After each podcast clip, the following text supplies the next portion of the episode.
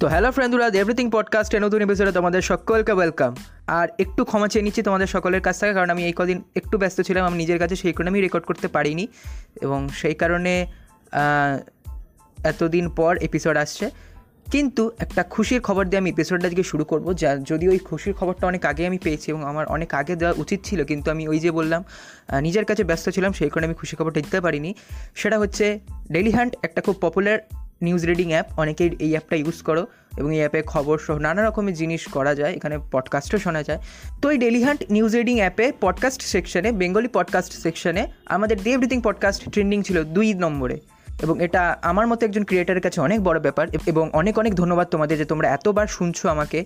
আমার প্রত্যেকটা এপিসোডকে এত ভালোবাসা দিয়েছ এবং হ্যাঁ কিছু কিছু এপিসোড খারাপ হয়েছে, আমি বানিয়েছি।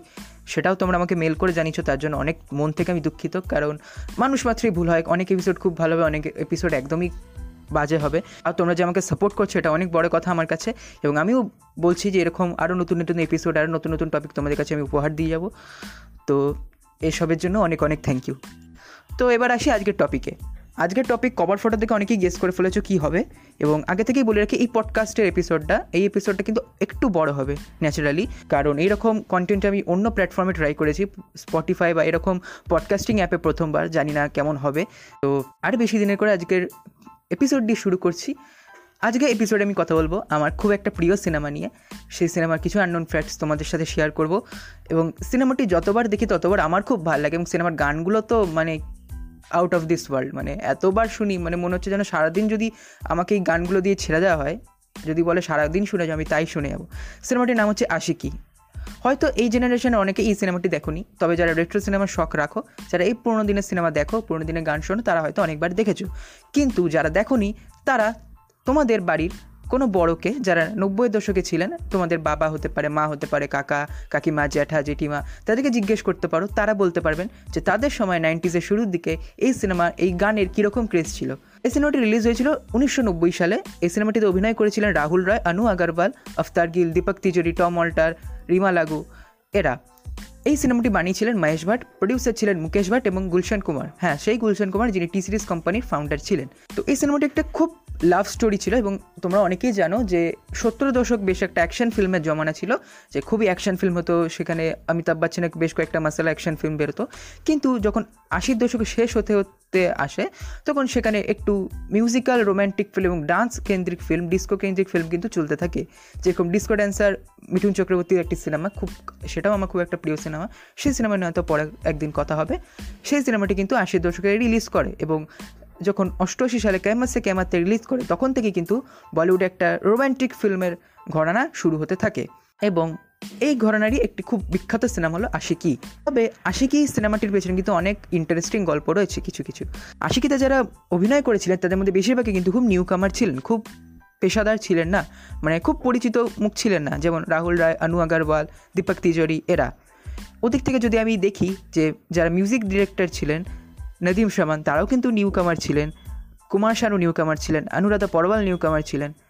এবং এক্ষেত্রে বলে রাখা বলো এই সিনেমার ম্যাক্সিমাম গানই কিন্তু কুমার শানু এবং অনুরাধা পরওয়াল দুজনে মিলে গিয়েছে। শুধুমাত্র একটি গান উদিত নারায়ণ গিয়েছিলেন এবং দিলকা আলম এই গানটি কিন্তু নিতিন মুকেশ গিয়েছেন।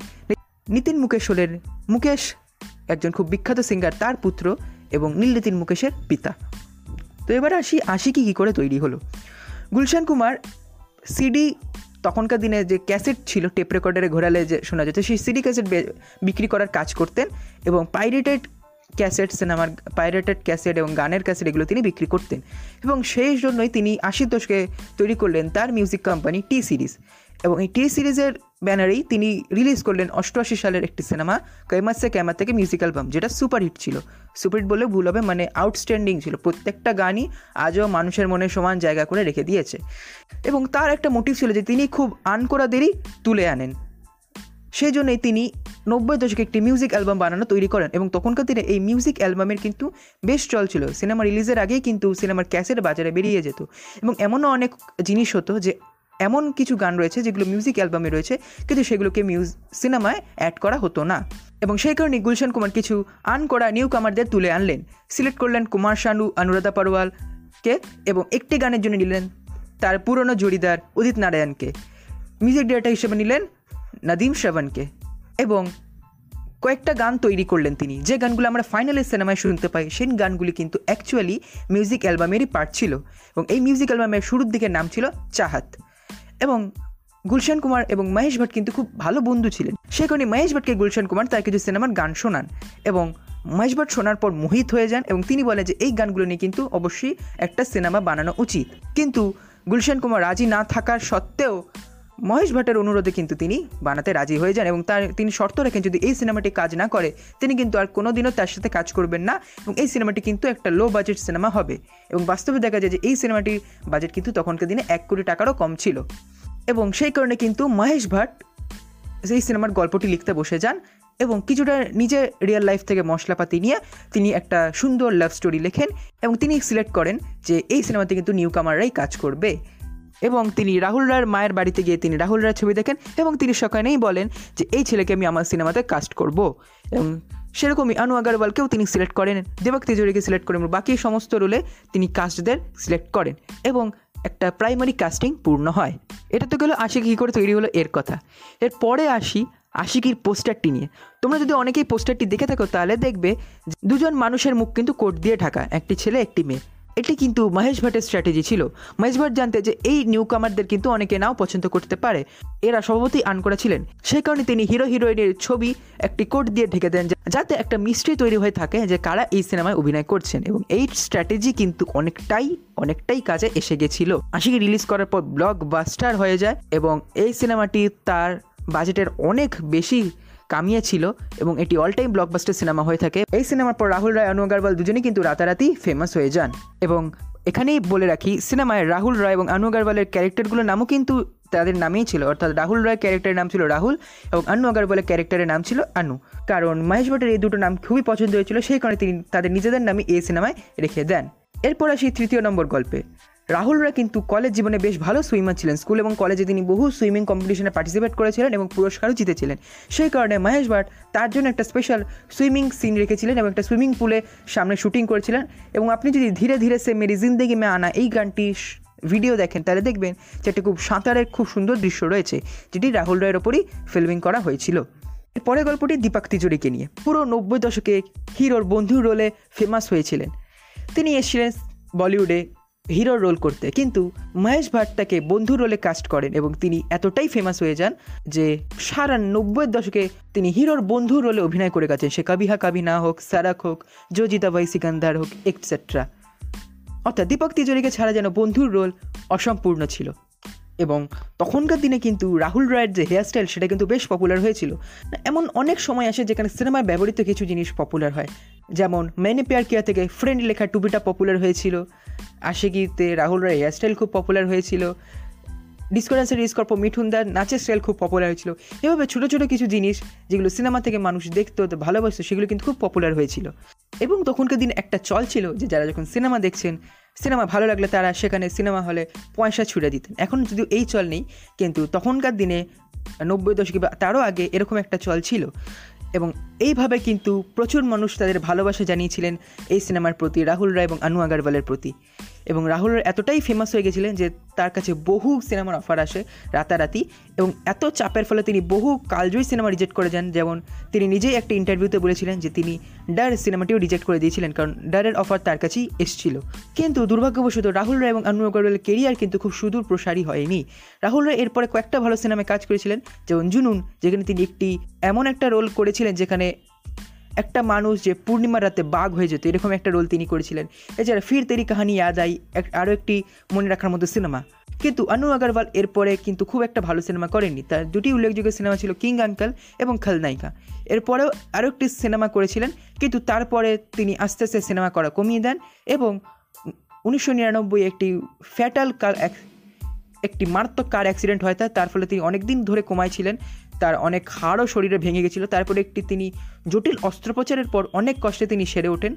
তারপরে তিনি বলিউডকে পুরোপুরি বিদায় জানান এবং এখন তিনি অনেকটা সমাজসেবা এবং যোগাসন এইগুলো নিয়ে ব্যস্ত আছেন। অপরদিকে রাহুল রয় কিন্তু পরবর্তীকালে বিগ বসে উইনার হন এবং এখনও তিনি ছোট ছোট কিছু সিনেমায় অভিনয় করে গেছেন ক্যারেক্টার রোলে কিন্তু সেই রকম খ্যাতি যেটি তিনি আশিকি করে পেয়েছিলেন, সেরকম কিন্তু কোনো খ্যাতি তিনি এখন অবধি পাননি। আপনারা যদি রাহুল রায়ের পুরনো ইন্টারভিউ বা নতুন ইন্টারভিউ শুনে থাকেন, তাহলে দেখবেন তার গলার স্বর কিন্তু আশিকি সিনেমার রাহুল রায়ের অভিনেতা চরিত্রের গলার স্বরের সাথে মিলে না। এর কারণ হলো, মহেশ ভাট মনে করেছিলেন যে রাহুল রায়ের গলার ভয়েস কিন্তু অতটা ভালো নয়। সেই কারণে আশিকিতে রাহুল রায়ের ডায়লগগুলো ডাব করেছিলেন একজন বিখ্যাত অভিনেতা, তার নাম আদিত্য পাঞ্চলি। আপনার অনেকেই তাকে চেনেন। বহু তিনি ভালো সিনেমা অভিনয় করেছিল পজিটিভ, নেগেটিভ দুটি রোলেই তিনি সমানভাবে অভিনয় করেছেন। তিনি কিন্তু রাহুল রায়ের ভয়েসটিকে ডাব করেছিলেন। এবং আদিত্য পাঞ্চলির কাজ কিন্তু মহেশ ভাটে খুবই ভালো লেগেছিল। সেই কারণে পরবর্তী একটি খুব আউটস্ট্যান্ডিং সিনেমা সাথীতে তাকে কাস্ট করেন। এবং আশিকি সিনেমার পরেই কিন্তু কুমার শানু, অনুরাধা পর্বল, এরা কিন্তু রাতারাতি পপুলার হয়ে যান পপুলার হয়ে যান নদীম শাবানু এবং কুমার শানু কিন্তু আশিকিতে অভিনয় করেছিলেন।